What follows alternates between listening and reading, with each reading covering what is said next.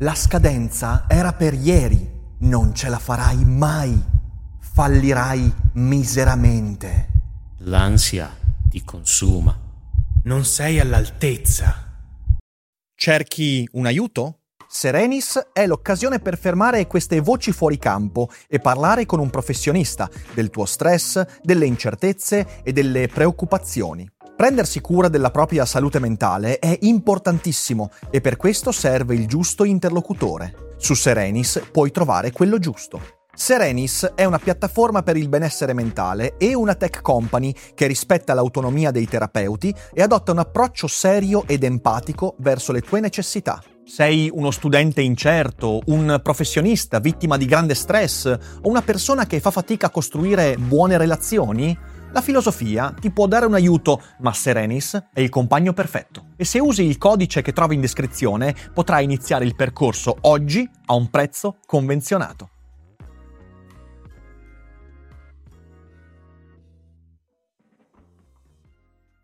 Annalisa Ghirotti, se vuoi presentarti, così insomma poi lo rifaremo comunque, insomma parleremo, però per chi è entrato adesso. Grazie. Allora, io sono un atleta di natural bodybuilding, professionista dal 2011 sono anche una preparatrice di atleti che gareggiano e una consulente fitness anche per persone che non gareggiano ma vogliono una forma fisica diciamo molto sopra la norma. Ho capito. Molto sopra la norma cosa vuol dire? Simile a quella di un atleta che gareggia senza salire su un palco. Ah, ok, ok, ok. Quindi diciamo così, un facsimile da palcoscenico, sì, un facsimile sen- di atleta. Senza il coraggio di mettere i piedi sul palco. Ho e capito. poi sono impegnata nella divulgazione della nostra disciplina, nella promozione del nostro sport come membro del consiglio direttivo di eh, VNBF Italy, che è la federazione italiana che promuove questo sport uh-huh. in Italia uh-huh. e che crea un, un circuito di gare che poi dà accesso ai mondiali negli Stati Uniti. Che poi tu, cioè questa cosa la fai a livelli perché ho visto insomma il tuo Instagram, io ora non mi intendo minimamente di queste cose, l'unico contatto con questi argomenti è Andrea ogni tanto il project Invictus e quindi i video che ogni tanto mi guardo e mi spulcio dicendo ah un giorno forse, ah un giorno forse, ehm, però cioè tu gareggi quindi a livello di mondiali. Sì, quindi... sì, sì, sì, io ho fatto i mondiali dal 2011 fino al 2000 e 19 tutti gli anni tranne uno, quindi sono diversi anni che, che gareggio ai mondiali, ho fatto due volte podio uh-huh.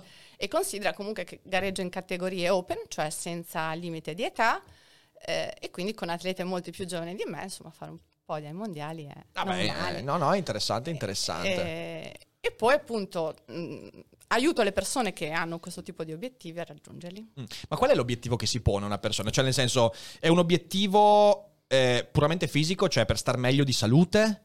Uh, oppure cioè, che, che, tipo di obiettivo è? È un quello? obiettivo intanto estetico, cioè okay. voler raggiungere un certo tipo di look. Ok.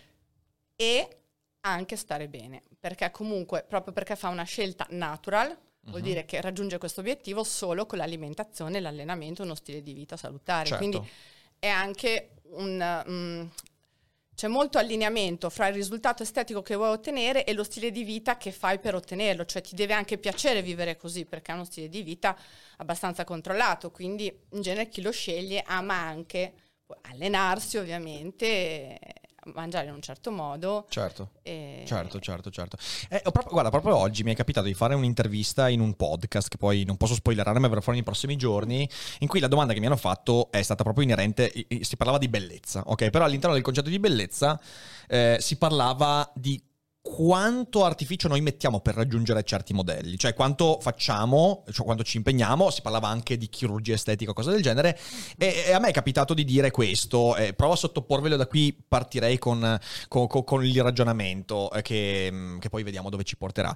Eh, in fin dei conti, noi, cioè il nostro corpo, è al tempo stesso la prima cosa di cui non abbiamo il controllo in ogni senso, abbiamo il conto, pensa soltanto al volto, ok? Il volto eh, è il biglietto da visita nei confronti degli altri, escludendo periodi di mascherine che però speriamo insomma presto se ne vadano perché non ce la faccio più delle mascherine! Basta mascherine, non sono mica Zorro. E um, il volto tu cerchi di controllarlo in tanti modi e non parlo soltanto dell'estetica ma anche dell'espressività, di tutto quanto. E, e però è la prima cosa che gli altri vedono in modo diverso rispetto a come tu la percepisci, ok? Quindi noi pensiamo di poter controllare il nostro corpo realtà possiamo soltanto eliminare delle variabili in fin dei conti. E dall'altra parte però noi ci impegniamo tantissimo per dire io voglio avere il controllo dell'immagine che proietto nei confronti degli altri. Aver letto Pirandello lo sappiamo, uno pensa di essere un'immagine unitaria proiettata, Certo. poi in realtà viene visto in modi molto diversi. Come si affronta questa Diciamo cosa? che tu cerchi di dare agli altri l'immagine che tu vuoi, almeno nel mio caso, l'immagine che tu vuoi per te stesso, quasi non interessandoti, almeno nel mio caso, del giudizio degli altri. Tu vuoi apparire, vuoi vedere te stessa in un certo modo e ti impegni per raggiungere quel Mhm. risultato. Poi, appunto, non è quello che noi vediamo, è quello che il nostro cervello vede, quindi ognuno di noi vede cose diverse guardando la stessa immagine. E poi, sulla base della propria cultura, dei propri giudizi, delle proprie preferenze, può apprezzare o meno un risultato estetico. Certo. Quindi, quello è fuori dal tuo controllo. Quindi, Sì. quello che tu puoi controllare è quello che tu vedi e che ti piace. Quindi, se trai gratificazione dal- dalla tua immagine, dal, dal tuo aspetto fisico e anche da come ti senti, perché ripeto, le cose devono essere allineate. Se a me dicessero, guarda, per avere il fisico che vuoi devi stare sul divano, mangiare popcorn davanti alla televisione. Bene, io la televisione non ce l'ho e non mi piace. Quindi farei fatica a Mhm. fare quello stile di vita, Certo. seppure no, eh, portassi a quel risultato. Cioè, se qualcuno mi avesse detto un giorno, guarda, leggendo Seneca, Diventi- dimagrisci, diventi Ecco. un adone. adone. Oh, io ci sto provando con tutto me stesso, eh. Mi imparo a memoria Epitteto, però cazzo la panza cresce. Eh, però, insomma, no, questo, questo è un aspetto interessante. Non so come, cioè, eh, poi Project Invictus invece per come lo percepisco io, è meno legato, cioè ovviamente anche legato all'estetica, però più legato invece a un fattore di salute. Quindi. Sì, allora diciamo che noi siamo più falsi, nel senso che... È un buon incipit questo, No, no, ragazzi. È ma un buon vero, incipit. nel senso che tutti guardano all'estetica e Certo. tutti partono dall'estetica. Poi molti non hanno il coraggio di dirlo e dicono no, guarda, guardo alla salute, no, guarda, guardo alla prestazione, no, guardo... Quindi è un po' come la volpe con l'uva. Intanto la prendo larga perché non so dove arrivo. Intanto lo dico che lo faccio perché mi fa bene.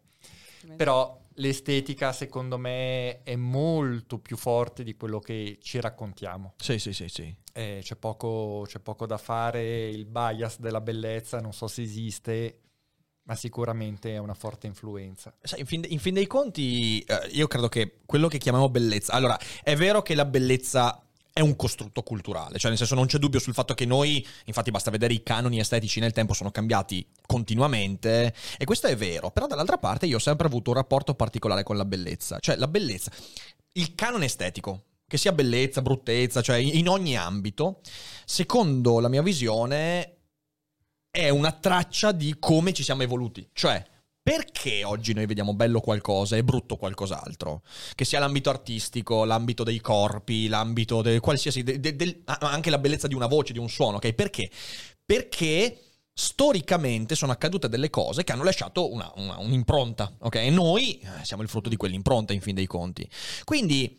Spesso si dice eh, eh, bello e buono, non è così, cioè che è bello è un segnale, ok? Ti dice ah, noi siamo fatti in questo modo e si va in quella direzione, poi nulla eh, ci, ci- ci toglie dal fatto che magari fra 50 anni questo sia cambiato radicalmente, però in fin dei conti io la bellezza, la cura di sé in questo senso l'ho sempre vista come un, un segnale, uno dei tasselli che puoi mettere nel conoscere un po' te stesso, cioè nel senso io ritengo bello qualcosa perché sono fatto in un certo modo.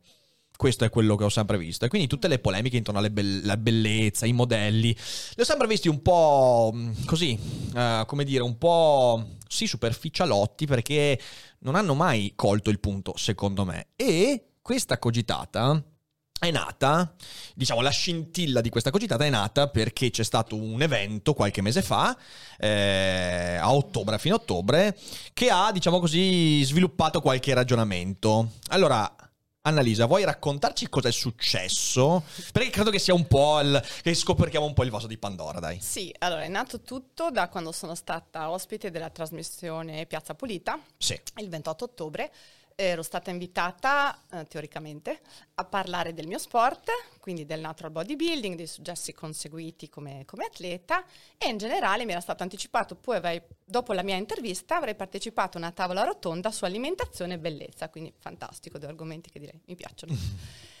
Invece poi la trasmissione è stata molto diversa dal, dal previsto perché prima del mio intervento, prima della mia intervista era stata fatta una narrazione prima sui disordini del comportamento alimentare, Sì. poi si era parlato di digiuno intermittente, ma sempre visto come una forma di disordine alimentare, e poi arrivavo io e mi chiedevo, "Mm, all'interno di questo discorso cosa c'entro? Ehm, e, e poi è stato mandato in onda un servizio girato durante il nostro campionato italiano, quindi Sì. durante la gara nazionale avevano intervistato diversi atleti nel backstage e avevano montato questo servizio. Noi lo sapevamo come federazione che avrebbero fatto questo e io ero lì per vedere il risultato di ciò. Il risultato di ciò è stato abbastanza scioccante perché il montaggio era stato fatto in maniera tale che il messaggio che veniva trasmesso era che questa atleta, che era part- mh, protagonista del servizio, sostanzialmente nascondesse un disordine alimentare e che anche tutti i ragazzi che partecipavano alla competizione non fossero proprio tranquilli. A, a posto con loro stessi. Esatto, Mhm. perché in realtà di tutte le interviste che hanno fatto hanno scelto solo le testimonianze di quelli che magari avevano degli approcci più estremi o che magari hanno fatto delle battute che però decontestualizzate apparivano come qualcosa di insensato. Certo. E quindi eh, mi sono trovata totalmente spiazzata da questa situazione. Lì per lì, essendo in diretta, emozionatissima, non mi sono neanche resa troppo conto di quello che succedeva.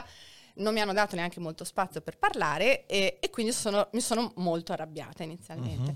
Poi rivedendo la trasmissione, dopo un po' che avevo sbollito, ho visto che emergevano in realtà erano degli spunti interessanti. Mi sono sorte delle domande su perché le persone giudicano in maniera così negativa chi persegue un obiettivo estetico. L'ha Certo. detto Andrea, molti si nascondono dietro un dito, cioè ti dicono sì, che lo sì, fanno sì. per la salute, ma in realtà tutti siamo interessati a migliorare il nostro aspetto fisico, almeno la maggior parte di noi, adesso non diciamo tutti.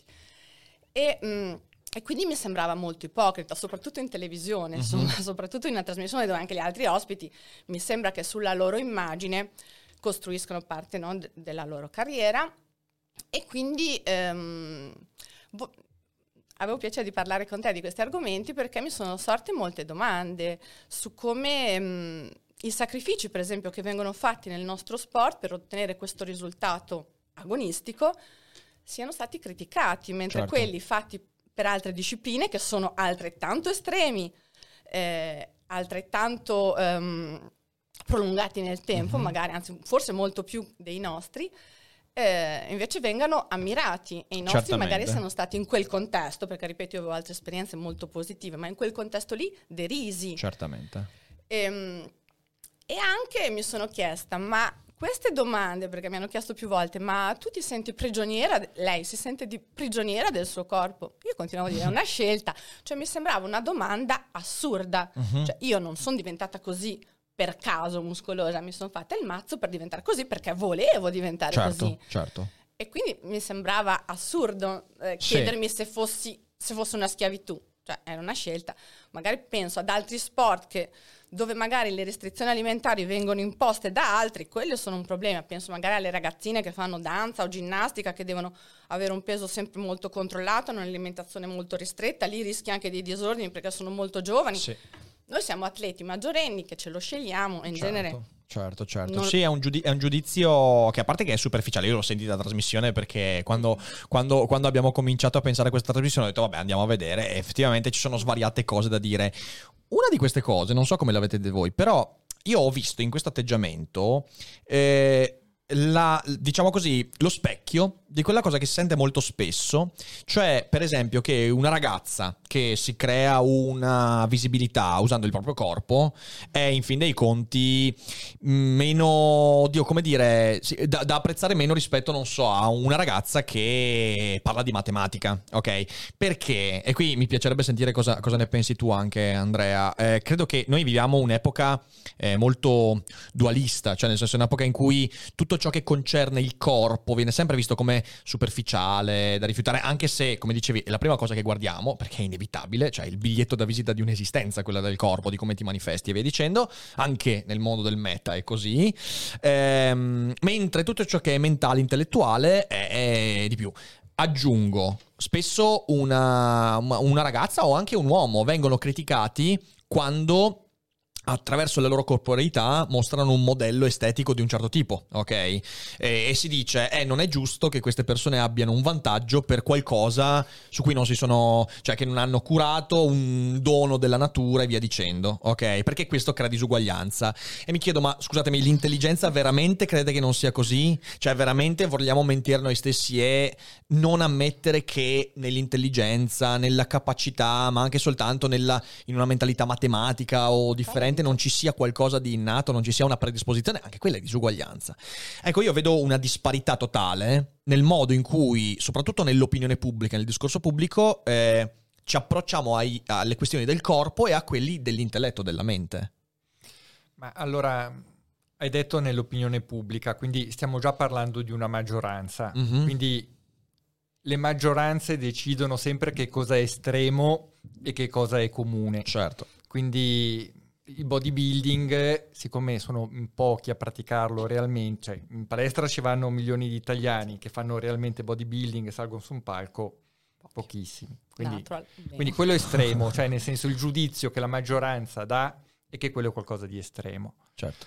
E eh, l'estetica, eh, purtroppo viviamo in una società in cui se tu raggiungi un risultato estetico attraverso la chirurgia, la liposuzione, va bene. Mhm. Cioè, nel senso, se vai in televisione perché tuo fratello è chirurgo estetico e ti ha completamente rifatto, sei un idolo. Se lo raggiungi con la fatica, nel tempo, la società non è disposta a comprendere perché una persona si impegni così tanto per qualcosa Mhm. che forse poi però è utile principalmente alla persona e non alla collettività. Certo. Eh, perché secondo me è vero che il sacrificio eh, viene sempre visto positivamente, ma quando questo sacrificio, non so, ti fa diventare ingegnere, ti fa diventare medico, Esattamente, tu esattamente. sei architetto, ti fa diventare architetto. Se spendi così tanto tempo per la tua estetica, sei egoista. Ok, perché l'hai fatto solo per te, cioè non hai fatto perché questa è la cosa Eh, positiva. cioè, Anna- Annalisa, è inaccettabile, sinceramente. Cioè, mettiti a fare un po'. pianoforte, voglio no, dire, ma se no, è tutto un altro livello. Chi suona il pianoforte allieta gli altri. Cioè, tu, dai, insomma, ba- basta fare bodybuilding, mettiti È a fare ca- case del- per gli altri. Cioè, nel senso, dai, fai l'architetto, fai l'architetto. Dannazione, non so. io. Secondo me è questo che non... ehm, per questo le altre persone riescono a bollare così. Perché nel momento in cui io non, non cerco le ragioni dell'altro, posso subito dire, vabbè, ma quelli che fanno bodybuilding sono, sono dei fissati, hanno dei problemi. E quindi non è che ho guardato tutte le ragioni, tutto il percorso, perché Annalisa, per esempio, fa parte di una federazione natural, raggiungere certi livelli da natural senza l'ausilio di steroidi, cioè vuol dire comunque aver fatto un percorso, però devi riuscire poi a immedesimarti in quel percorso, lo devi... E secondo me è molto più facile dal divano prendere altri modelli e dire sì vabbè ma se vado dal chirurgo così magari ci divento anch'io. Esatto. Se invece devo mettermi dieci anni a fare un percorso... eh, Vedi, io infatti mi sono sempre anche chiesta perché si le persone si permettono molto facilmente di criticare, perché io capisco che il tipo di modello estetico e di fisicità che ho io possa non essere apprezzato dalla maggior parte delle donne. Magari sì, magari è così, no? Non piace, è troppo, è eccessivo, è estremo, come, come hai detto tu. Ci sta. Però, perché sentono il bisogno di dirmelo? Mhm. cioè, perché sentono bisogno di scrivermi sotto la mia foto io non vorrei mai dei muscoli così? Anche Perché- perché, tipo, altre che persone che hanno fatto cose, cioè, mi viene in mente, non so, Messner. Cazzo, non gli Messner ha fatto roba estrema, estrema, estrema. Eh. Cioè, questo qua ha rischiato il congelamento svariate volte perché si è trovato in eh, temperature assurde. Però Messner viene visto come Un eroe. un eroe. Sì, un eroe, ma poi, ma poi io credo che sia, cazzo, un esempio incredibile. E invece questo tipo di, di sacrificio Esatto. non, viene, non viene visto nello stesso modo. Tamberi l'hanno intervistato dopo l'oro olimpico e gli hanno chiesto cosa faceva e, dic- e ha detto che i tre giorni prima della gara non beve, assolutamente. È già una pratica che nell'altro bodybuilding non si fa, però per dire che anche lui sicuramente fa delle cose estreme, eh, però non è criticato, è ammirato e ehm, tra l'altro nessuno gli dice eh io non vorrei saltare così in alto. Eh, Che problema c'è? Io non vorrei saltare Però- così in alto. Ma Cioè, a me scrive Sarebbe io non vorrei bellissimo. essere così muscolosa. Sarebbe bellissimo, Oppure a. Jac- a Jacobs li potrebbero dire, eh, io non vorrei, vorrei correre andare così, così veloce. veloce. Io non vorrei Che- vincere cioè- un oro. Cioè, Ma sempre nell'estetica, metti che una pesa 120 kg. Se tu gli dici io non vorrei essere 120 Ah, la kg, offendi. la offendi, Certo, certo, certo. un po' di shaming, eccetera, eccetera. Quindi, nel senso, alcuni modelli sono protetti. Fede, adesso che con la filosofia abbiamo fatto un sacco di soldi, cosa ci compriamo? Rick, probabilmente è meglio essere prudenti. Prendiamo due nuovi computer? Un mappamondo di avorio? Un'isola No, caraibica? no, no, Rick, è il momento di essere previdenti. Una motoslitta a fusione? Una statua di Spinoza? L'esercito di terracotta? Rick, fermati un secondo! Perché non usiamo Scalable?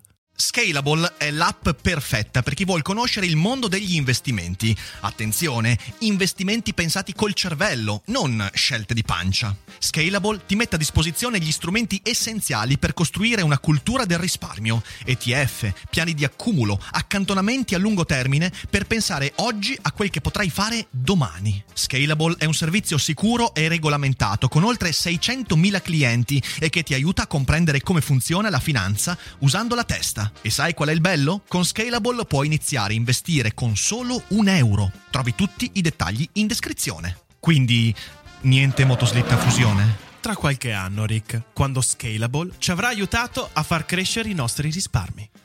Ok. Altri- Ah, Eh, questo, questo- questo è un problema non da poco perché... mm, perché ah, allora, eh, mettiamola così, io mm, spesso questa cosa l'ho- mi è capitato di dirla, ma io la ripeto perché repetita Juvan su certe cose. Eh, il politicamente corretto, quando è nato per proteggere dal bullismo delle categorie magari più fragili, deboli e via dicendo, credo che avesse tutte le ragioni del mondo. Adesso c'è questa de- deviazione che è l'offendismo, ok? Cioè nel senso, alla fine dei conti abbiamo creato la categoria morale di chi si offende. Quindi se tu ti offendi per qualcosa hai ragione a priori, perché c'è tutto il discorso della vittima, e se, se- se- se sei vittima prima di qualcun altro, e ovviamente devi essere vittima anche più di qualcun altro, almeno far percepire come vittima più di qualcun altro, allora sei dalla parte della ragione. Nell'ambito del- della gestione del corpo, questa è diventata una cosa molto, molto anche eh, rischiosa e pericolosa, perché questo tipo di tendenza a dire se una persona che soffre di obesità si sente offesa da un modello contrario rispetto a quello che lei è, anche se quel modello non è che accusa quella persona di, di qualcosa di sbagliato, ma solo perché per quello che rappresenta, allora significa che il problema è dall'altra parte, ma di chi invece lavora sul corpo, chi propone un modello. Ecco, credo che eh, l'attacco che tu insomma hai subito in quella trasmissione, che però insomma si vede in tanti ambiti, sia un attacco rivolto al fatto che rappresenti un modello. Cioè, in fin dei conti, viviamo un'epoca che, in modo molto ipocrita, peraltro, visto che abbiamo più modelli oggi di qualsiasi altra epoca della storia, però noi stiamo convincendoci che il fatto di proiettare un modello sia sbagliato. Ecco, è que- è questo il problema.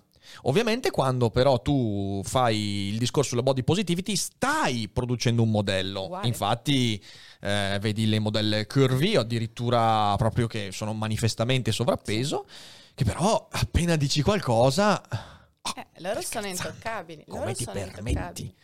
E questo, questo è interessante. Peraltro, la, la- la- la- la gravità di questo attacco mi fa capire che in realtà l'estetica è una cosa molto, molto centrale nella vita. Cioè, perché si incazzano così Eh, tanto appunto. nei confronti del tuo modello e non di Messner che si congela le gambe Eh, sull'Everest? Infatti io ti ho detto, secondo me, cioè, tutto il, il, mm, il punto di quella trasmissione era proprio la condanna del fine estetico, cioè veniva dato un giudizio negativa- negativo, moralmente inaccettabile, che si faccia fatica, che ci si impegni, che si, su- che si facciano dei sacrifici per raggiungere un modello estetico. Mhm, certo. Quindi è un giudizio di valore sul mio obiettivo, cioè tu decidi, tu società, tu televisione in questo caso, decidi che qualsiasi obiettivo ehm, professionale, ehm, ricreativo, sportivo ma prestazionale o eh, culturale meriti dei sacrifici che siano di valore, siano ammirabili, mentre invece un obiettivo puramente estetico, se raggiunto con la fatica è sbagliato, se raggiunto con la chirurgia estetica va bene.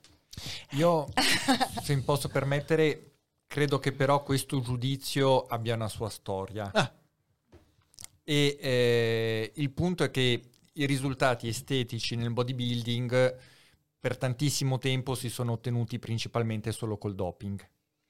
Quindi mi ricordo all'università scienze motorie eri visto male se facevi palestra, perché dovevi fare sport e non palestra, perché lo sport serviva per crescere, per confrontarti con gli altri, la palestra era una fatica inutile. Certo. E tra virgolette, questa ragione ci stava anche perché se il risultato da gara lo raggiungevi soltanto col doping, mentre nello sport c'è un gesto tecnico, devi fare un percorso, eccetera, eccetera, nel bodybuilding diventa più una prova di coraggio di chi riesce a prendere più steroidi e quindi non è che c'era un vero merito. Lo sport non ha mai riconosciuto il bodybuilding, cioè la- lo sport antico non ha mai La riconosciuto. La cultura fisica perché era proprio difficile dargli un giudizio che facesse vedere il percorso che era stato fatto. Perché, scusami, poi finisco, è vero che la genetica fa sì che tu sei Bolt e non sei, ma Bolt senza Tutto il lavoro, tutto certo. il lavoro non sarebbe mai arrivato lì. Mentre puoi andare magari su un palco doped e magari sono due anni che hai iniziato ad allenarti. Appunto per quello che io testimoniando invece il lato natural e quindi facendo vedere o testimoniando il fatto che tutti i risultati sono proprio frutto della fatica. Quindi concordo con te, cioè questo giudizio è deviato dall'idea che c'è stata, causata dal doping, ma anche dall'ignoranza, perché tutti questi mega atleti fanno palestra, perché Bolt ci scommetto che si allena con i pesi, la Pellegrini anche. Cioè, poi la gente non lo sa perché ignora questi fatti, ma l'allenamento con i pesi è alla base di qualsiasi prestazione sportiva. Beh, certo, certo. Sì, sì. Beh, se, se fai pallacanestro, Ti io seguo molto l'NBA. Cioè, chi gioca in NBA fa tre ore al giorno di pesi. Stop. Però appunto è sempre visto in ottica di risultato Di prestazione. Di prestazione, Eh, Da noi esatto. non c'è la prestazione, ma allora, allora anche i concorsi di bellezza, allora anche Miss Italia. Lì Ah. non c'è prestazione ed è solo estetica. Proviamo a fare. Proviamo, proviamo a mettere, a mettere un, un- un tassello in più. Ehm, nella percezione pubblica, io credo, da spettatore di certe cose, io sono totalmente ignorante dell'ambito in cui tu, tu operi, credo che venga percepito. Allora, due cose dico. La prima è che. A differenza di una partita di basket o di pallavolo o comunque Mhm. di uno sforzo atletico, in cui ti viene presentato una prestazione che per esempio non so una corsa ok tu vedi tutta la corsa vedi la lotta vedi quello che c'è e poi vedi il risultato Mhm. nell'ambito in cui tu operi si vede solo il risultato e questo secondo me fa una differenza a livello di percezione Secondo aspetto, grazie perché ci ha appena gasati, giustamente ce lo siamo meritati. Eh, secondo aspetto, ehm, l'ambito in cui lavori tu viene percepito molto più personale rispetto per esempio a un bolt. Cioè, il bolt è facile ti farlo, ok? La persona che fa bodybuilding, per quell'aspetto lì che dicevo, è difficile che un pubblico si appassioni di che faccio il tifo. Poi, ripeto, questo magari è un errore di percezione mio, ma perlomeno per quel fatto lì che tu... È una, è una- è una prestazione in cui il pubblico viene molto meno coinvolto, secondo me. Perché è una cosa che si concentra di più su di te in quanto persona, in quanto, di nuovo, manifestazione di un lavoro che però rimane spesso precluso alla vista del pubblico. Questo potrebbe essere, secondo Potrebbe te? essere, però se consideri anche tanti sport, no, tu Bolt vedi la sua- la sua- il suo sprint, non vedi tutto quello che c'è dietro nella sua preparazione, cioè lo vedi se ti interessi di lui come sportivo, ti vai a vedere come si allena, eccetera, eccetera. Quindi mi ci sono c'è tantissimi sport che vengono seguiti e tu vedi solo la prestazione. Da noi effettivamente non vedi la prestazione, questo ti do ragione. Quel servizio che hanno mandato in onda teoricamente doveva far vedere quello che ci stava dietro, quindi il Ok. mazzo che si era fatta questa ragazza pesando tutto quello che mangiava, insomma, controllando la sua alimentazione, allenandosi costantemente, come ripeto, qualsiasi atleta in qualsiasi sport, e che poi la portava al suo risultato. Quindi eh, questo penso appunto, chi segue questo sport, chi segue il natural bodybuilding, sa che cosa implica. Certo, certo. Eh, lì si trattava magari di mostrarlo in maniera più, re- più reale, non Più distorta. Ampliata anche, non sì, sì, sì, faziosa. esatto, esatto. Ehm, però, ripeto, secondo me, proprio come dici tu, cioè, c'è solamente. Non si percepisce nemmeno la, la prestazione. In realtà sul palco devi posare, perché se non posi, Certo. e quella è la tua prestazione. Più sei bravo a posare, e più puoi scalare la classifica, anche se magari fisicamente hai dei difetti, li nascondi, evidenzi i tuoi pregi. Quindi in realtà la nostra prestazione sul palco è il posing. Certo, certo. È chiaro che chi non è tecnico queste cose Eh, non questa cosa- capisce. eh sì, sì, sì, e esatto. il fisico così estremo sembra così estremo per via del colore, delle luci, del posing. Lo stesso atleta senza colore nel backstage ti sembra una ragazza molto fisicata, ma non così estrema come look, come ti appare sul palco, per esempio, no? Certo, certo. E tutte queste componenti magari sarebbe bello raccontare se veramente vuoi spiegare questo sport al pubblico. Certamente, E invece, certo. per come è stato presentato, proprio appunto incentivava invece un Sì. giudizio superficiale. E poi dall'altra parte c'era la cosa che mi ha lasciato veramente basito, che è la cosa che mi ha colpito di più in trasmissione, cioè il, il- il sottotesto, che poi non è neanche tanto sottotesto, del tipo se fai quella roba lì perché hai problemi con te stesso. Cioè che quel tipo di prestazione è legata a una- un bisogno di compensazione.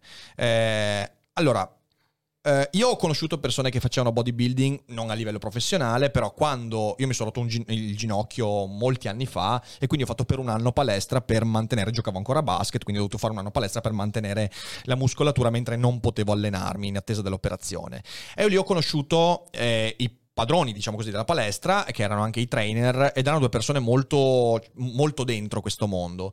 E, e- e lì io eh, ho sviluppato un'antipatia nei loro confronti, perché loro era palese che facevano quella roba lì, Ok. perché veramente avevano bisogno di mostrarsi, che però non c'è nulla di male, ok? Però dall'altra parte io non credo che sia la regola, cioè nel senso non è, no- no- non puoi fare di un esempio e soprattutto non puoi inventarti il fatto che la gente lo fa perché ha bisogno di compensazione o perché ha, mh, cioè è una roba, io quel sottotesto quando l'ho visto ho detto ma qui siamo fuori di testa. Eh sì, anche a me ha lasciato veramente scioccata perché si è fatto passare che chiunque pratichi quello sport nasconda un problema di un disordine alimentare pregresso oppure non si accetti fisicamente per come è e quindi appunto voglia con, la- con questa immagine estrema anche contrapporsi dei modelli. Cioè è stata fatta tutta una lettura che in certi casi è calzante, cioè ci sono dei soggetti Ci sono, così, ci sono, sì, sì, sì, però diciamo che non sono la maggior parte e soprattutto non sono la maggior parte nell'ambito natural.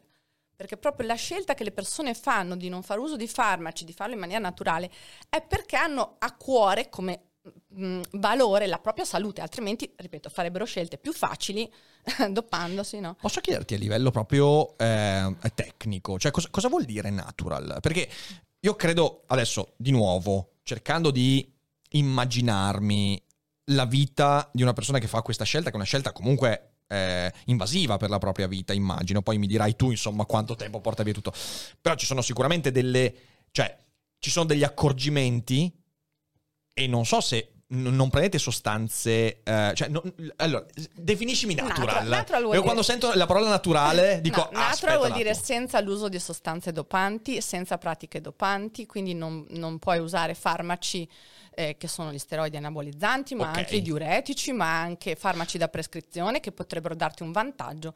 Quindi tu non puoi usare nessun tipo di farmaco allo scopo del bodybuilding e quindi tutti i risultati che ottieni sono frutti de- dell'alimentazione del- e soprattutto dell'allenamento. Ok, quindi proprio natural nel senso eliminazione di tutti gli anabolizzanti e via Sì. dicendo. Ok, ok, ok.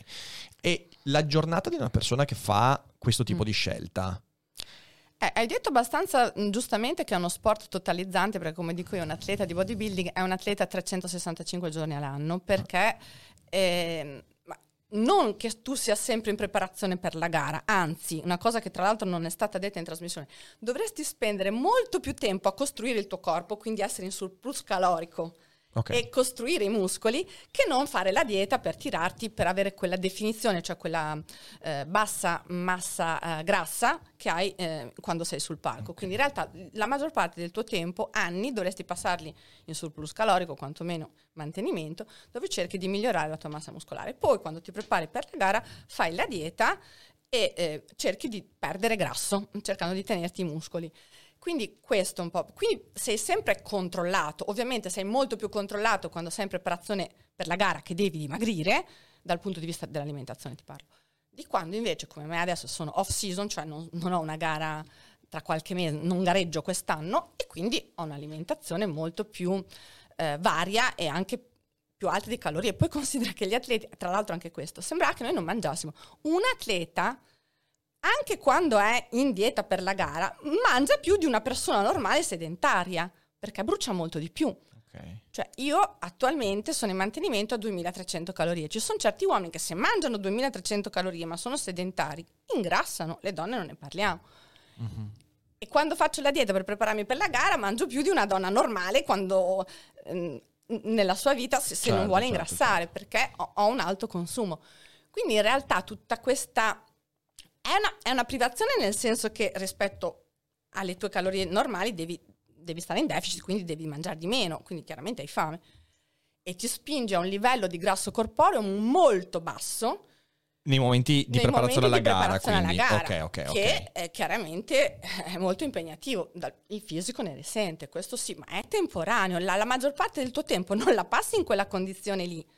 Ma quante gare fa un atleta allora, anno? allora, un atleta natural dovrebbe gareggiare una stagione agonistica e poi fare due o tre anni off season, teoricamente. Poi dipende in quale categoria gareggi, dipende anche quanto sei lontano dalla condizione ehm, ottimale per la tua categoria. Io ho gareggiato tutti gli anni. Ho fatto un mondiale tutti gli anni da quando sono diventata pro, tranne un anno che, come ti ho detto, non ho gareggiato. Quindi in realtà passavo sei mesi off season e sei mesi in season, cioè in preparazione. Però sono anche una donna e non ho bisogno di sviluppare chissà quanto muscolo, sono anche una che naturalmente non ingrassa tanto, quindi non vado tanto lontano dalla condizione di gara, quindi non faccio cose molto estreme né in su né in giù. Eh, cioè non mi allontano troppo, perché è la mia genetica, tra l'altro. Però normalmente un atleta se invece vuole migliorare, cioè vuole aumentare la sua massa muscolare, deve stare tanto tempo off season, quindi non in preparazione, e, eh, e costruire. Mm, Poi dipende perché appunto ci sono diverse categorie. Le categorie, f- ad esempio femminili, partono dalla bikini, che è una ragazza muscolosa, mm, leggermente muscolosa, non troppo tirata, cioè non troppo magra, a ehm, una categoria dove gareggio io che è la fit body, che è più muscolosa, più tirata, un look più estremo se vuoi. Quindi è logico che una bikini può gareggiare anche più spesso, no? quando ha raggiunto la sua forma da gara che si piazza bene, cioè che ha un buon risultato, lei più o meno si deve mantenere o migliorare di poco. Quindi dipende anche quanto ti devi migliorare. Se devi mettere su tanta massa ti serve tanto tempo, perché ecco, nel natural quello che ci vuole è una gran pazienza. Cioè, per costruire la cosa difficile non è dimagrire, se fai la dieta dimagrisci. La, la cosa difficile è costruire i muscoli, proprio perché non, non assumendo nessun tipo di farmaco anabolizzante ci vuole tanto tempo, Certo, cioè fisiologicamente, soprattutto per una donna, ci vuole tanto tempo. Io ho questo pensiero, però vorrei che il pubblico ci aiutasse scrivendo se è d'accordo o non è d'accordo, anche nei commenti poi su YouTube. Cioè, secondo me, quando noi dicevamo Bolt, Messner, eccetera, eccetera, chi li guarda, li guarda sempre con l'ottica di dove si può spingere il genere umano. Certo. Quindi quanto può correre veloce un uomo, quanto può arrivare in alto. Quando uno vede uno che fa bodybuilding, non c'è questa roba qua. Cioè, al pubblico generale non gliene frega niente di quanto può diventare tirato. Tirato. Quindi non si riesce a capire questa roba, non, non gli si dà un valore. Una volta, ancora oggi, ma meno, chi spendeva un sacco di tempo a giocare ai videogiochi non veniva visto bene. Certo. Perché uno diceva, ma cioè, con tutte le cose puoi studiare, puoi lavorare, ma perché devi passare ore e ore a giocare ai videogiochi? Oggi ci sono dei gamer che guadagnano milioni di dollari, allora, ah, ah, ci guadagni? Ah, Lo allora- faccio anch'io. Lo faccio, Ah, lo ah, faccio faccio anch'io. Lo faccio anch'io. Però, ecco, nel senso, quindi tutte le cose che uno ci dedica del tempo e la gente non ne vede un'utilità, e questo secondo me è il problema del bodybuilding. E l'altro problema è che il bodybuilding, soprattutto quello doped, per un sacco di tempo è stato in guerra con il mondo. Quindi non soltanto le persone vedevano male chi faceva bodybuilding, ma chi faceva bodybuilding vedeva male e quindi erano proprio due mondi Che non si che incontravano. non si incontravano Certo, certo. Ecco, sì, sì, infatti anche in, cosa- chat, eh, anche in chat prima hanno detto che diciamo, l'atleta nelle Olimpiadi, il suo corpo non è il protagonista, sono le sue prestazioni. Invece Esatto. qua è la base Esatto, diciamo, del negli atleti... Ma non- è come se fosse una cosa negativa quello Sì, che esatto, perché detto. negli atleti il corpo è un effetto collaterale. Cioè negli atleti prestazionali il, il risultato estetico che ottengono, che molto spesso è simile a quello di un bodybuilder in certi sport, vedi Bolt, ehm, però è un effetto collaterale della sua prestazione e viene accettato. Invece proprio perseguire quello, cioè il fine estetico come obiettivo, è, è- è quello che non, non- non passa, ma probabilmente per i motivi che stava dicendo Andrea. cioè che non se ne vede l'utilità. Non è una sfida Esatto. contro i limiti umani, non salto più in alto, non corro più veloce. Eh, ti potrei dire sono più muscolosa e più tirata, però evidentemente non, non convince, no? Eh, infatti su questo... Se fai a botte con Bolt, vinci tu. Cioè, nel senso, cominciamo a trovare allora l'utilità, non credo. Infatti Ecco. su questo volevo fare una domanda. No, altri mi finisci prima, se vuoi. Ecco, in realtà non si vede, ma l'atleta di solito è anche forte, nel senso che l'allenamento con i pesi, quando tu sei natural, eh, si presuppone che ehm, abbia delle progressioni ne- nel livello di forza, quindi il, il, ehm, risultato estetico è frutto di una prestazione che migliora nel tempo, ma non è su quella che vieni valutato, cioè tu ti misuri, ti misuri i tuoi progressi magari di forza in palestra, però non è su quella che, ti, che vieni valutato. Sarebbe bello forse tornare come nel passato c'erano delle gare, anzi il bodybuilding è nato così perché erano esib- esibizioni circensi dove si sollevavano dei carichi o si sollevavano delle persone e quindi c'era questo aspetto di esibizione della forza. Mhm. E C'era forse un, un problema di assicurazioni in quel caso lì, perché ricordo che le narrazioni dicono che c'erano svariati infortuni delle persone che perdevano l'equilibrio mentre erano eh, Non credo che sarebbe fattibile. Quante smart hanno Non lanciato? credo. esatto, esatto, esatto. La- infatti, ricollegandomi anche alla, alla cosa che hanno detto in chat, perché questo mi ha sempre incuriosito. Ovvero, negli sport ovviamente un parametro sono per esempio le prestazioni, che quindi sono metodi tutti misurati, dove c'è una standardizzazione.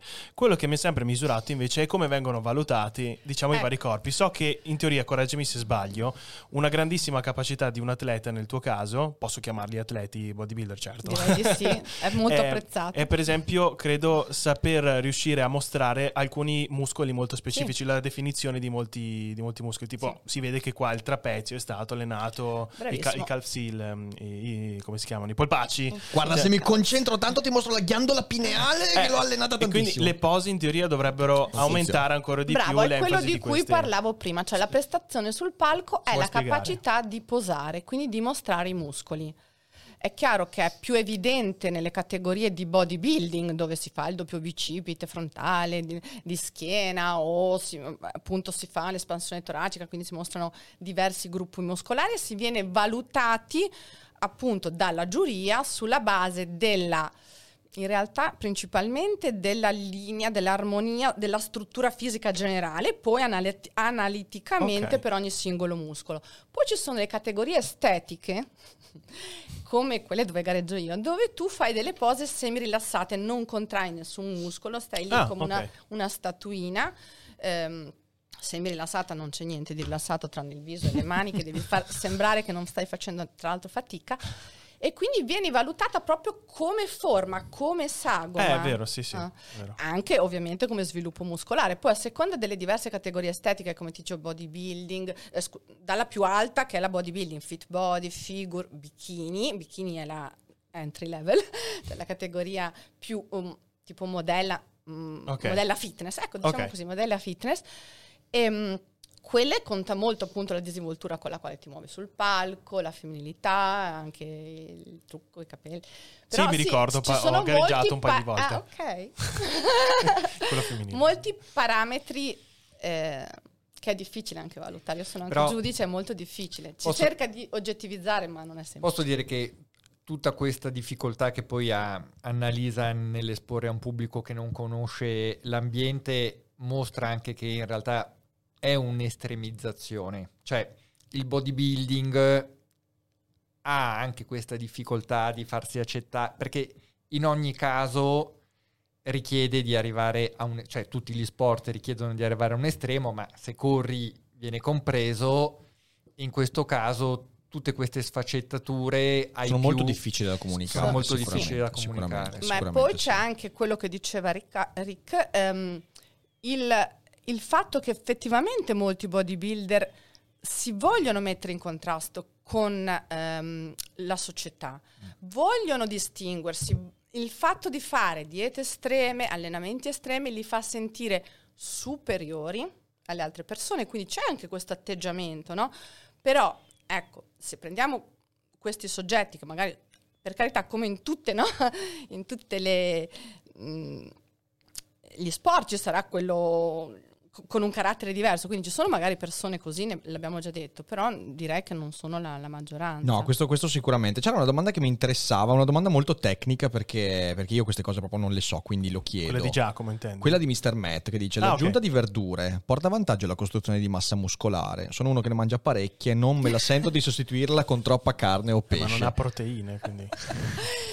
Allora, l'aggiunta di verdure va bene per la salute perché... Muscoli, no, fibre, No, per- i muscoli pieni di fibre, pieni di fibre. No, no, no, no. No, non ti dà un vantaggio allora- competitivo. Ci sono atleti vegani, natural, quindi diciamo che anche un'alimentazione a base vegetale non ti preclude di ottenere i risultati. Quindi è una vecchia credenza di Sì. dire se non mangi la carne, Non se non puoi mangi non puoi fare questo. Però diciamo che la verdura intesa come insalata, Esatto. intesa come cosa poco calorica. Sì, sì. E adesso prima di passare alla prossima domanda, colgo l'occasione per la sottorubrica. Rick Dufer cerca di collegare gli sponsor nel modo più assurdo possibile ai discorsi che si fanno. C'è un modo. Complimenti. C'è un modo per eh, curare bene la propria salute. Sapete qual è? È pensare il meno possibile alla sicurezza della propria connessione internet. E quindi ringrazio lo sponsor di questa puntata che è NordVPN. Che cos'è una VPN? È un layer di sicurezza in più. Attraverso una VPN tu puoi proteggere i dati in entrata e in uscita, soprattutto nel momento in cui utilizzi dati molto sensibili e tutti i dati che usi su internet sono sensibili, ma a maggior ragione se fai compravendita, se hai l'home banking, se gestisci un'attività e visto che lì fuori è piena di personcine malintenzionate che vogliono accaparrarsi i tuoi dati, beh, la VPN ti permette di crittografare i dati in entrata e in uscita. È una sorta di condom del web, tanto per metterla così metaforicamente e en française. E attraverso la VPN tu puoi effettivamente proteggere i tuoi dati, non solo, ma puoi anche accedere a contenuti che non sono disponibili nel tuo paese, perché se adesso vuoi vedere un video, un film o leggere un articolo che è disponibile soltanto in Brasile, devi trasferirti a Rio de Janeiro e invece con una VPN puoi geolocalizzare il tuo indirizzo IP dal Brasile e quindi accedere a quei contenuti, che è un vantaggio non da poco. Inoltre con NordVPN hai il servizio NordPass che ti permette di avere una cassaforte per tutte le tue password protetta, crittografata e avere facilità di utilizzo di tutte le password fra dispositivi diversi. Io utilizzo NordVPN da quasi tre anni, sono molto contento e sono contento di portarvi anche l'offerta del 73% di sconto per il piano dei due anni. E insomma, non c'è nessun motivo per non iniziare a usare, anche perché è un servizio soddisfatti o rimborsati. Sotto tutti i link, grazie NordVPN per sostenere Daily Cogito. E ora direi di tornare alla trasmissione. Mi è piaciuto il collegamento, completamente insensato, fuori di testa. Molto, se Vero? posso aggiungere qualcosa, mi veniva in Sì. mente perché sentivo Taverniti che diceva che forse tolgono, no, non toglieranno Facebook e Sì, Instagram sì, sì, dall'Europa, c'è la minaccia. ma investite in azioni di NordVPN se lo fanno perché così potete continuare Boom! a utilizzarlo anche Benvenuti nella trasmissione Consigli di investimenti da Andrea Biasci e Ric Dufer. Sì, sì, esatto, esatto. No, scherzi a parte, tornando alla- a- al discorso che facevo, perché è molto interessante la, la piega che ha preso la chiacchierata. C'è un libro bellissimo di un autore americano che si chiama John Lux, che si intitola Lasciare in pace gli altri, ok? È un libro che io consiglio sempre perché è una lettura illuminante di questo professore americano che ha fatto incazzare tutti con questo libro, in cui lui dice, ricordatevi che la gran parte dei problemi dell'umanità nasce dal fatto che noi vogliamo dire agli altri cosa fare della propria vita. Stop. Cioè, nel senso è proprio quello che, che noi desideriamo. C'è una qualcosa che biologicamente pulsa dentro di noi e ci vuole far, far questo e dobbiamo combatterlo. E allora mi vengono in mente tutti quei casi in cui, non so, per esempio, c'è un tizio che facendo alpinismo, per i cazzi suoi, ok?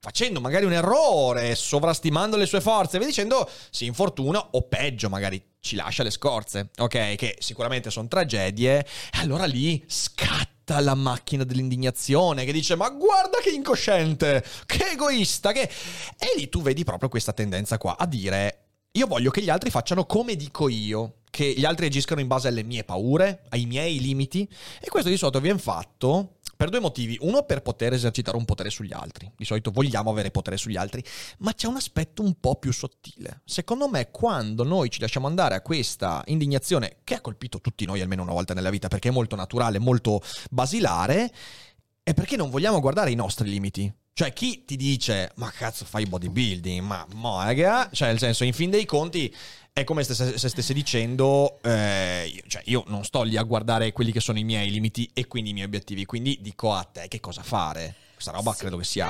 Eh, infatti è una, è una spiegazione che mi ho cercato anch'io no, quando vengo criticata, cioè quando mi scrivono e non vorrei avere così tanti muscoli. ho detto, forse, forse, una spiegazione che mi sono data io è proporre un modello, seppur così estremo, che le persone dovrebbero sapere che te lo sei raggiunto con la fatica e lo sforzo, fa capire che con meno fatica, meno sforzo, chiunque può raggiungere un risultato che anche se non vuole un risultato così estremo, però potrebbe andare in quella direzione, no? Mhm. E magari chi non riesce, vorrebbe ma non può, vorrebbe ma non riesce, si sente un po' pungolato da quel modello lì. Cioè il, discorso del modello che facevi tu prima è anche questo. Il modello ti dice guarda questa cosa si può fare. Mhm. Poi tu puoi anche dire questa cosa non mi piace, però un livello intermedio fra come sono io e quella cosa lì che è estrema c'è e magari io potrei, potrei raggiungerlo. E quindi viene un po' questo modello a mettere in crisi quelli che sono i tuoi limiti, Certo, perché se certo. tu non ci riesci ti senti un po' pungolato nel vivo da, da questo modello. Oppure fai come me, dici, quel modello è estremo, c'è una via di mezzo, Esatto. Ma io sto qua. o lo scegli. Ma perfetto, io No, infatti sì, certo, certo, vorrei ma- che le persone eh, scegliessero, no? dicessero, vabbè, io sto bene così. eh, però io sono convinta che se uno sta bene così non rompe le palle agli altri. no, ecco, su questo non c'è dubbio. Su cioè, vivi e lascia vivere più o meno è il, è il dubbio. È un libro. po' la Eh. miglior difesa è l'attacco, nel senso se io sto attaccando te, non Eh. mi devi attaccare me per la mia sedentarietà, per il mio fisico, Ecco, perché stiamo parlando di te e quindi non stiamo parlando di me. Eh, perché oggettivamente, soprattutto nella trasmissione, eh, tantissimi ospiti senza l'estetica non sarebbero stati lì. Quindi andare a attaccare l'estetica degli altri facendo finta che l'estetica per se stessi non conta Sì.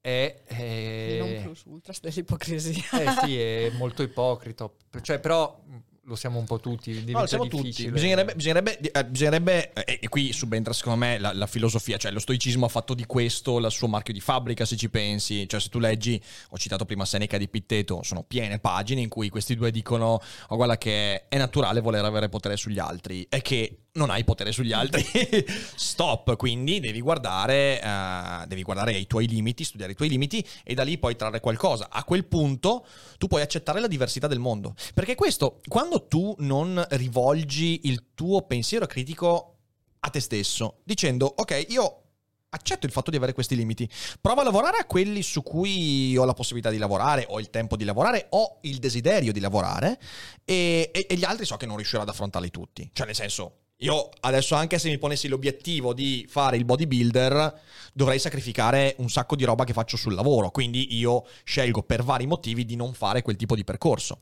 Ma perché? Perché io, bene o male, ho riconosciuto alcuni miei limiti, ho preso decisioni con le responsabilità che ne consegue e, e accetto la diversità. Cioè il fa- accetto il fatto che lì fuori poi è pieno di gente che non fa le stesse scelte mie, ne fa altre completamente diverse e non mi sento attaccato da questo. Esatto, perché tu accetti la scala dei valori altrui diversa dalla tua. Perché mi sono detta anche questo? Perché lì veniva osannato il fatto di poter trarre piacere dal cibo? Cioè è normale ed è ben lodato il fatto che la gente traga piacere dal cibo, mentre è condannato il fatto che la una persona possa trarre piacere dal guardarsi allo specchio. Quello non va bene.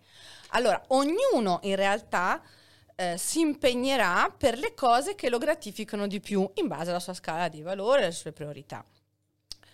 Poi magari può essere visto molto superficiale un obiettivo estetico, c'è molt'altro sotto, io dico sempre è la punta dell'iceberg, cioè un atleta che riesce a seguire su- salire su quel palco ha fatto un cambiamento che lo coinvolge molto più di Certo. quanto sembri, cioè quello è veramente solo la punta dell'iceberg. Se vuoi vedere quest'iceberg e ti interessa, te lo faccio vedere. Se non ti interessa e valuti solo la punta, va bene, però non giudicare. Cioè, non- mm, tu hai altri obiettivi, hai altri, mm, altre priorità, va bene. Come io non giudico le tue, cioè non sono andata lì a loro a dirgli, ma forse un po' troppo, un tiramisù tutti i giorni. Così avrei preferito che non giudicasse il fatto che io non lo mangiavo da quasi un anno. Cioè, neanch'io, neanch'io che adoro il tiramisù ne mangerei uno al giorno, A cazzo. me non piace. Non ti piace il tiramisù? Sei come Ari. Guarda, eh, ragazzi, cioè, secondo me non esistete come te- categoria. Io rimuovo l'idea di accetto la diversità del mondo, però questo no. Questo è Questo, troppo. questo è veramente Questo è troppo. troppo. Questo va oltre le mie categorie, quindi è al di fuori. No, però questo, questo è un aspetto, un aspetto interessante che spesso, mh, spesso cioè, eh, perché credo che. Mh, mh, noi incontriamo continuamente nella vita diversità che ci sorprendono, ok? Eh, io faccio sempre l'esempio, io non sono mai stato né leghista né razzista nella mia vita, crescendo in Veneto però a un certo punto della vita mi sono accorto di avere all'interno della mia mente alcune categorie che non pensavo di avere, quindi quando sono andato a Padova, mi sono trasferito a Padova per l'università, mi sono trovato ad abitare in questo condominio in cui erano tutti stranieri, c'erano svariati turchi, ok, tanti altri Bangladesh e via dicendo. E mi sono accorto che senza volerlo trattavo con fastidio questa, questa cosa. E allora un giorno mi sono trovato nella situazione di, do- di essere chiuso fuori di casa contro la mia volontà e di essere invitato dalla famiglia dei dirimpettai turchi con cui ho cenato e ho pensato ma quanto coglione sono stato a non accorgermi di questo aspetto. Cioè la disposizione a dire questa cosa che sento istintivamente, di cui magari non mi accorgo fino a un certo punto perché ce l'ho dentro, devo essere disposto a, a rivederla, ok? Non ho mai fatto bodybuilding, non ho mai studiato bodybuilding, non ho mai conosciuto nessuno che fa bodybuilding, così come non ho mai conosciuto uno che fa alpinismo, quindi non riesco a mettermi a immedesimarmi in qualcuno che lo fa, però accetto il fatto che la mia idea a riguardo sia un'idea pregiudiziale, ok?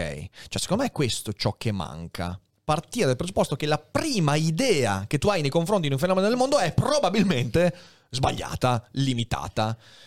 Ma questa roba qua non, si insegna nelle scuole, non se ne parla, è un, è un disastro. No, eh, credo che poi per eh, gli share televisivi, i tempi televisivi, sia molto più facile Certo. prendere la maggioranza Sì. e Sì, picchiare... Ma per quello, infatti, noi non- com- avendo capito che la, tele- la televisione non è il luogo per approfondire, siamo qui. Infatti, che questo è il luogo giusto. Però, Peraltro, scusa, hanno, hanno- hanno- hanno avviato un sondaggio in chat. Ah. Ti piace il tiramisù? Le opzioni sono sì, no, lo amo, lo odio. Vi dico solo che adesso siamo al 38% di sì, al 55% di lo amo. Ci sono 5 persone, quindi non esistono, che hanno detto no. Nessuno finora lo odio.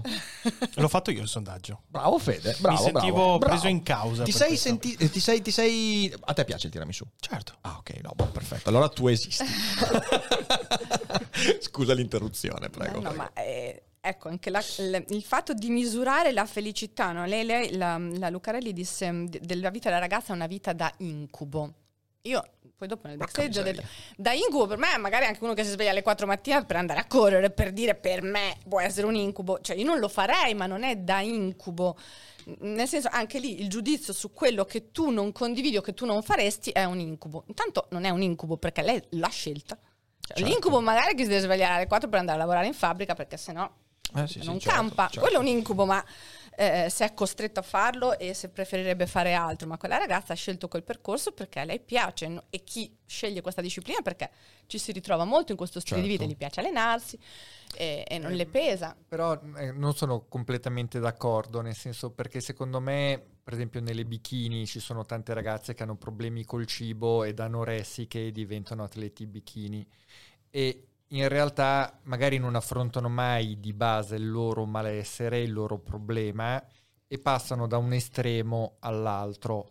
Quindi c'è anche questo, nel senso che eh, magari la Lucarelli ha detto una vita da incubo perché semplicemente questa qui aveva un problema col suo fisico, magari era anoressica e ha trasferito Ha fatto questo- quella scelta. ha fatto Mm. questa scelta qua, ma ha sempre quel problema Sì. in sé. Sì. Non dico che sia così per quella ragazza o così, cioè Mm, secondo Sì. me Al- ci, ci può essere anche Ci questo. può essere anche questo, allora, non era il caso di quella ragazza, io ci ho parlato, non la conoscevo. E quindi lì invece proprio hanno fatto un montaggio del, del servizio che sembrava che lei fosse stata anoressica, cosa che non era.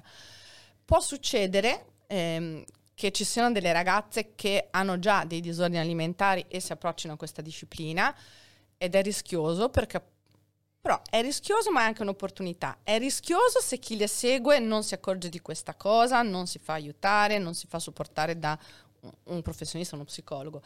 È una è invece un'opportunità perché il bodybuilding ti insegna a mangiare e a non aver paura del cibo. Il cibo è tuo amico perché ti serve per migliorare. Quindi se tu lo usi come strategia per cambiare il tuo approccio, la tua visione, la- la tua- trasformare la tua paura del cibo invece in qualcos'altro, ti permette di superare un tuo problema. Se poi i problemi alimentari, come dicono gli psicologi bravi, non sono problemi col cibo, sono problemi di altro tipo che, che- Che hanno come certo, sintomo. certo, certo, o la bulimia o l'anoressia e quindi in realtà dopo lì ci lavori con un professionista e capisci dov'è il problema, però ehm, Cioè, ma alla fine, alla fine eh, quella frase lì, ok, fare qualcosa è un incubo. In fin dei conti, eh, è il percorso che ti porta a qualcosa. Cioè, nel senso, come dici tu giustamente, eh, non è il fatto di essere una ragazza bikini, è il fatto di arrivarci per i motivi sbagliati. Così come ci sono persone sicuramente che fanno quello che fai tu per i motivi sbagliati e vivono quella cosa come una gabbia. Così come ci sono persone che lavorano in televisione. Per quasi tutti è un incubo la televisione e che effettivamente eh, sono arrivati per i motivi sbagliati, si trovano ingabbiati. Io conosco persone che fanno contenuti su Twitch e sono ingabbiati. cioè, capiti? Se- quando ti rendi conto che persino fare contenuti su Twitch o su internet per alcuni è un incubo, allora capisci che in realtà è ciò che ti porta a Ma- quella cosa. Pensa a studiare ingegneria o medicina. Mm. Alcuni si trovano ingabbiati, non vorrebbero farlo, Certo. però c'è una società, c'è una famiglia, c'è Eh, esatto, un, ambiente attorno che è, quindi Eh, sai, cioè, in queste, in queste cose qua, io eh, la, la parola, per me la parola è la, la prudenza, che è una cosa che la televisione non ha mai, giustamente, non ce l'ha il giornalismo. Cioè, quando ti rendi conto che a dare valore a qualsiasi scelta, qualsiasi scelta, escludendo quelle più terribili dal terrorismo e cose del genere, però qualsiasi scelta che sia ragionevolmente eh, eh, com- comprensibile in un contesto umano, eh, a dare valore a quella scelta è il percorso che ti porta a. Chiunque guardi dall'esterno dovrebbe dire: Ok, sospendo il giudizio fino a che non ne so qualcosa. Cioè, sono eh, prudente nell'emettere un giudizio. Io quando ho visto quella trasmissione, vabbè, quella trasmissione in realtà è, ribadisco, è la televisione che funziona così. E forse quasi tutte le trasmissioni avrebbero impostato la cosa in quel modo lì, anche perché quello fa ascolti e un approfondimento come questo in televisione la gente già avrebbe cambiato canale per andare su Sanremo. Ah, ovviamente sto parlando delle repliche di Sanremo perché per fortuna è finito. Ehm, vedi, anch'io pregiudizio, non ho visto nulla di Sanremo, ma dico per fortuna è finito. Ma c'ho ragione. E no, comunque, ehm, quando ti rendi conto di questo dovresti essere prudente. Che uno studi filosofia, o che uno faccia bodybuilding, o che uno faccia il gamer su Twitch. eh, Prima di dire che è un incubo, che è una gabbia, via dicendo, fermati lì. Probabilmente sarebbe una gabbia, un incubo per te. esatto. E forse lo è a volte perché magari ti piacerebbe essere quello, ma non, non Eh, hai. ti piacerebbe essere quello, ma non ti piace il percorso. Invece, Esatto. molto spesso, almeno per quanto mi riguarda, il percorso ti piace e la gara è una scusa per fare quel percorso. È come la scalata. O ti prendi l'elicottero e arrivi in cima alla vetta, oppure ti fai la scalata. Ma è- il bello è la scalata, è superare Mm. gli ostacoli durante la scalata e poi arrivi su e sì, ti guardi anche il panorama. Certo, certo, certo. Però il valore del tuo risultato te lo dà la scalata, non, non la cima di per sé.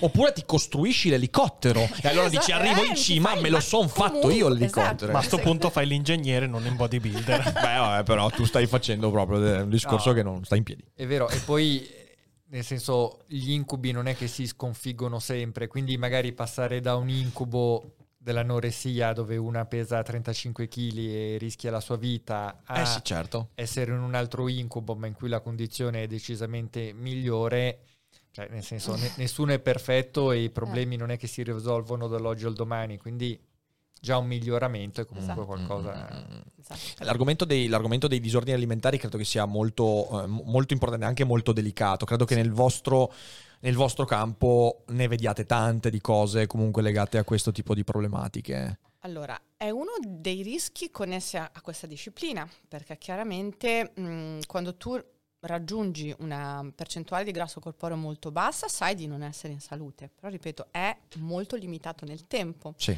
Però il fatto di essere comunque una bassa percentuale di grasso, di esserti vista in un certo modo, può alterare la tua percezione di te, della tua immagine, vorresti congelarti nella forma da gara che non è sana.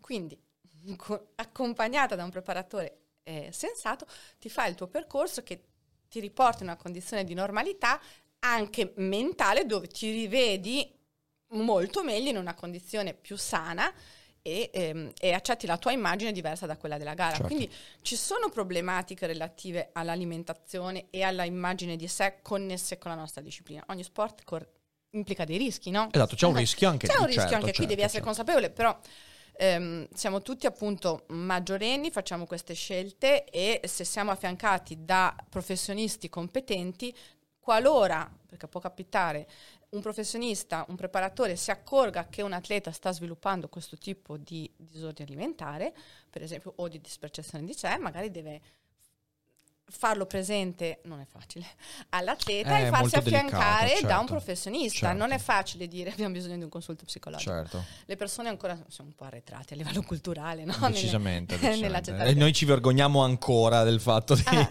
Ma è tutto e collegato invece- al, al discorso che facevo prima di mente e corpo. Eh, invece, cioè, nel senso- esatto, lavorare su se stessi vuol dire lavorare su tantissimi piani. Per quello che dico, eh, la forma da gara è la punta di un iceberg, perché tu il percorso che fai per arrivare lì ti smuove tantissime cose, ti fa Mhm. fare tante domande. Ad esempio, un altro argomento che è saltato fuori è la vita sociale. Mhm. Ok? È logico che quando sono off season non ho problemi. Se sono sotto gara, se io adesso stessi preparando una gara, se stasera andiamo a cena, eh, magari non posso mangiare tutto quello che mangerei adesso, però Certo. al ristorante di solito hanno una carta e magari mi scelgo un filetto con le verdure, con non so, qualcosa. Certo. Eh, quindi non è che non posso fare vita sociale, eh, è chiaro che ho delle limitazioni magari, Certo. no? Però anche questo aspetto qui, quindi ti mette di fronte a valutare anche le persone che ti circondano, cioè quello che capita spesso agli atleti in preparazione è di capire magari chi li supporta e chi invece magari li vuole boicottare. Perché un'amica ti dice guarda vieni da me, cosa devi mangiare? Ti cucino quello che devi mangiare, non c'è problema, perché ci tiene ad averti come compagnia, Ovvio, ovvio, non gliene certo. frega niente di quello che mangi. Certo. Invece quella che ti vuole boicottare dice no, ma perché, ma cosa vuoi che ti faccia questo? Sì, ti vuole sì, sì, portare sulla sua strada. Quindi questo percorso ti mette davanti a queste situazioni che ti fanno un po' anche rivalutare le tue relazioni. C'è solo la limitazione, guarda, cioè un- mi capiterà un giorno di invitare a cena Andrea Biasci, però quando mi dirà che non mangia il tiramisù gli dico no, guarda, cioè vecchio mio, no, no, No, non ci siamo, non ci siamo. Comunque, alla fine, siccome io odio stare con le persone, inizierò a dirgli che faccio bodybuilding. Così ho la scusa per, per non, per non uscire con nessuno. No, guarda, scusa, faccio bodybuilding. Non Sono posso in uscire, preparazione. Sono in preparazione, non posso.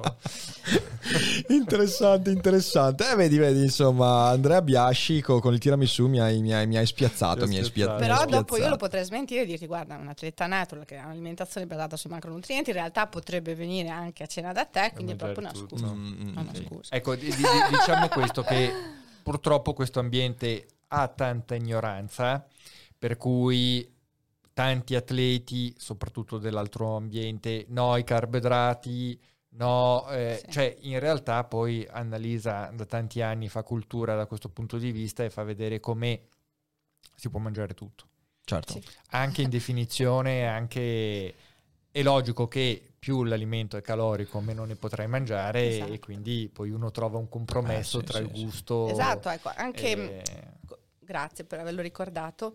Cioè, il nostro scopo, mio ma anche di Andrea, è quello di far vedere alle persone che possono ottenere un risultato di forma fisica senza estremismi, senza ehm, eliminare categorie di alimenti, cioè ci sono tanti falsi miti, tante leggende, tante disinformazioni anche ancora nel mondo del fitness. Quindi fare informazione vuol dire anche far conoscere alle persone dei modi più sani, sia dal punto di vista fisico ma anche psicologico, di affrontare questi percorsi e, e di avere molta più libertà in realtà, Certo, perché la dieta certo. riso, pollo e broccoli mm, non è più la- così, non si io- preparano io- così le gare. Io credo che la libertà sia proprio quella, tu hai chiari i motivi che ti portano a fare questo, sei a posto con i motivi che ti portano a fare questa scelta, perché di nuovo, se tu fai questa scelta perché qualcuno ti ha fatto incazzare o vuoi la rivalsa, non importa che scelta farai, la vivrai di merda, sempre, inevitabilmente. Se invece quella scelta la fai perché vuoi migliorarti, vuoi riconosci un obiettivo che ti sei dato, eh, allora lì invece qualsiasi scelta potrà essere eh, condivisibile, ovviamente con tutti i rischi che questo comporta, quindi credo che sia questo. Nell'ambito dell'alimentazione, sapete che mi avete fatto venire in mente, perché io credo che l'alimentazione sia uno di quei campi in cui è difficilissimo cambiare le abitudini. Io mi ricordo, durante le- le- le- l'università, io abitavo per conto mio, però qualche weekend tornavo a casa eh, dai miei genitori e per un periodo, adesso ragazzi faccio una confessione che non ho mai fatto pubblicamente, quindi tenetevi forte, ho pensato di diventare vegetariano, ok? C'è stato un periodo nella mia vita in cui ho pensato di diventare vegetariano, poi mi sono reso conto che in realtà le mucche sono persone orribili, quindi vanno mangiate, e allora sono tornato indietro. Però per qualche mese ci ho provato. E uno dei motivi per cui alla fine ho desistito è che quei weekend in cui tornavo a casa dai miei genitori era impossibile anche solo intavolare il discorso. Ma non per cattiveria o perché... Ma perché mia mamma non concepiva il fatto di non farmi il ragù con la pasta. Per lei era impossibile. E io proprio lì ho detto, cazzo, ma, ma- ma- ma cambiare alimentazione quando stai con delle persone che non hanno mai contemplato l'idea di cambiare alimentazione è impossibile. Ed è stata una roba, per qualche weekend è stato un, un- un incubo. Eh, un incubo. esempio- Mamma, ma perché il ragù? Ma ti sembra vegetariano? Mi faceva le robe tipo, non so, uova. E ho detto, ma, ma- e lei mi fa, ma sono uova. ma cazzo, ma appunto, sono uova. Una volta mi prese- cioè, Beh, no, le uova le potevi mangiare. No, io volevo fare la scelta vegetariana. ve- che nel senso- allora. sì, nel senso, sì, vegana, esatto, esatto, esatto, sì. estremo, estremo. E dicevano, no, le uova, no? E niente, poi... E quindi, quindi era stato... Mi sono reso conto lì, ho detto, cazzo, è Eh difficile. no, per quello che devi avere un ambiente che ti supporta e sopporta, anche sopporta perché poi dopo quando, quando ti avvicini alla gara non sei proprio Comunque tranquillo. eh, stavo riflettendo prima che è difficile trovare qualcuno che non abbia problemi col cibo. Sì. Perché c'è il fitness, ci sono i fissati, però quante persone hanno problemi cardiovascolari, diabete, e lì sì che magari rischiano la vita, Certo. rischiano, eppure continuano a mangiare come facevano prima, conti- cioè ne- ne- nel senso è molto difficile la dieta mediterranea, tutti ne parlano, poi nessuno, la fa, perché è una dieta moderata, cioè nel senso la prima regola è la moderazione. Certo, Eh, ti- certo. Chi è che è moderato? No, no, certo, No, certo, certo. cioè tu dimmi cosa togliere dalla dieta, ma per il resto ne posso mangiare quanto, ne voglio. Sì, Esatto, sì, cioè, sì, sì, è Eh. molto complicato, molto complicato. Eh, l'alimentazione è una cosa... de- devo dire che in questi... Poi io, ripeto, moderazione, io, mh, come ti dicevo, io negli ultimi mesi ho perso 5 kg solo perché ho eh, ricominciato a cucinare a casa, cioè mangio molto di meno fuori, via dicendo, quindi riesci... Io, eh, io mangio, cioè a noi piace mangiare, quindi non c'è nessun problema. Però già lì, quando prendi un po' il controllo della tua dieta e smetti di eccedere, beh, ho eliminato la birra. Eh, Eliminato no, ho eliminato, bevo una birra ogni due settimane. che Perché all'inizio è stata... più grave del tiramisù questo, eh? Però, Eh, Eh, l'alcol però, sono però- calorie però l'alcol, cioè no, no, l'alcol in generale no, però la birra mi mandava, cioè mi, mi gonfiava in una maniera devastante. Devo dire, il tiramisù riesco a mangiarlo e non mi dà tutte E le noie della C'è birra. anche il discorso della sedentarietà, cioè invece, esatto, quante patologie, e addirittura morti, sono conseguenti a patologie che derivano dalla sedentarietà. Quindi anche promuovere l'attività fisica, che sia l'allenamento in palestra, che sia comunque una- un'attività fisica anche di endurance, Studiare un- Seneca, sì, sì, sì, infatti, infatti, esatto, esatto, esatto. Cioè, sono-. Però le abitudini, come hai detto tu, sono difficili da cambiare. Però Sai che appunto... se- voglio brevettare dei libri, tipo che le pagine pesano, pe- però allora, pesano 12 kg, ok? Voglio dei libri in cui le pagine pesano 12 così studi E e bruci. Dici che è fattibile secondo, te? me è quasi come mettersi un manubrio quando uno si fa una pugnetta, nel senso sono tutte Beh, beh. attività fitness. Ok, perfetto. Ha beccato proprio la similitudine perfetta. Andrea Biasci, Andrea Biasci, signore e signori.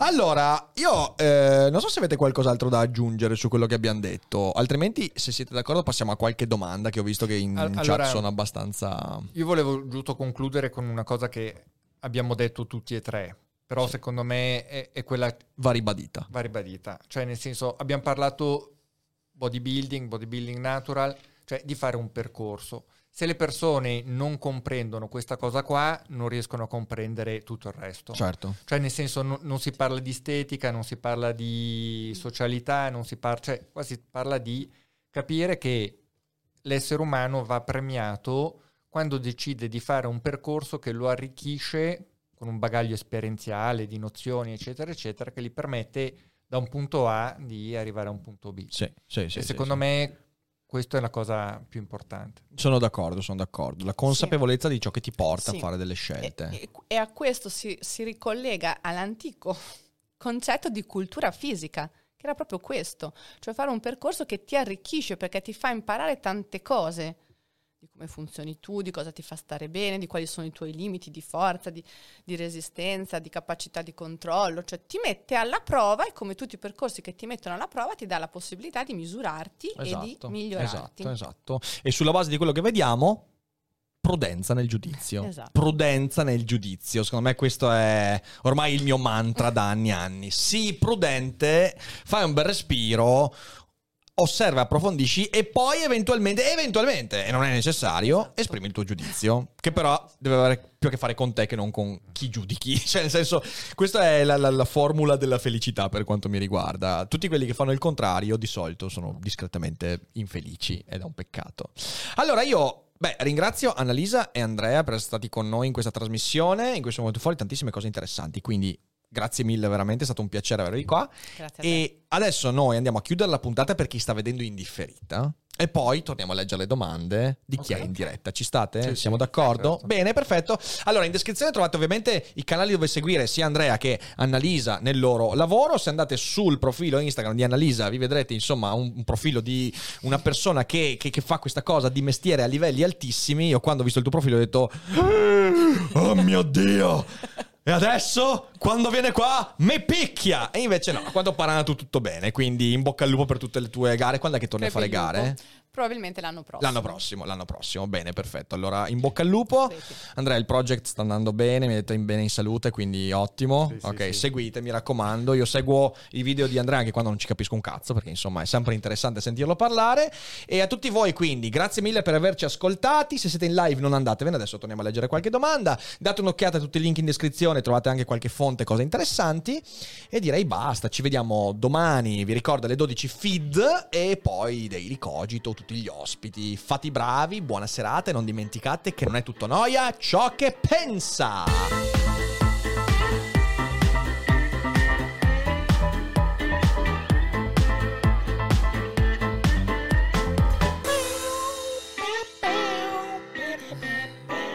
È scappato, eh, ho dovuto cantarla questa volta. Ciao, sono Lucrezia e questo è un consiglio da parte del Voice Network. Ma che ci facciamo qui? Qualcosa deve essere andato storto mentre leggevo la mappa. Ma c'è qualcuno laggiù? Scusi, qui Alessandro. E Matteo? Dove possiamo trovare un podcast su storie fantastiche, gioco di ruolo e Dungeons and Dragons? Sotterranei dragoni, dice? E allora cercheremo questo Sotterranei e Dragoni su tutte le piattaforme. Buona sessione!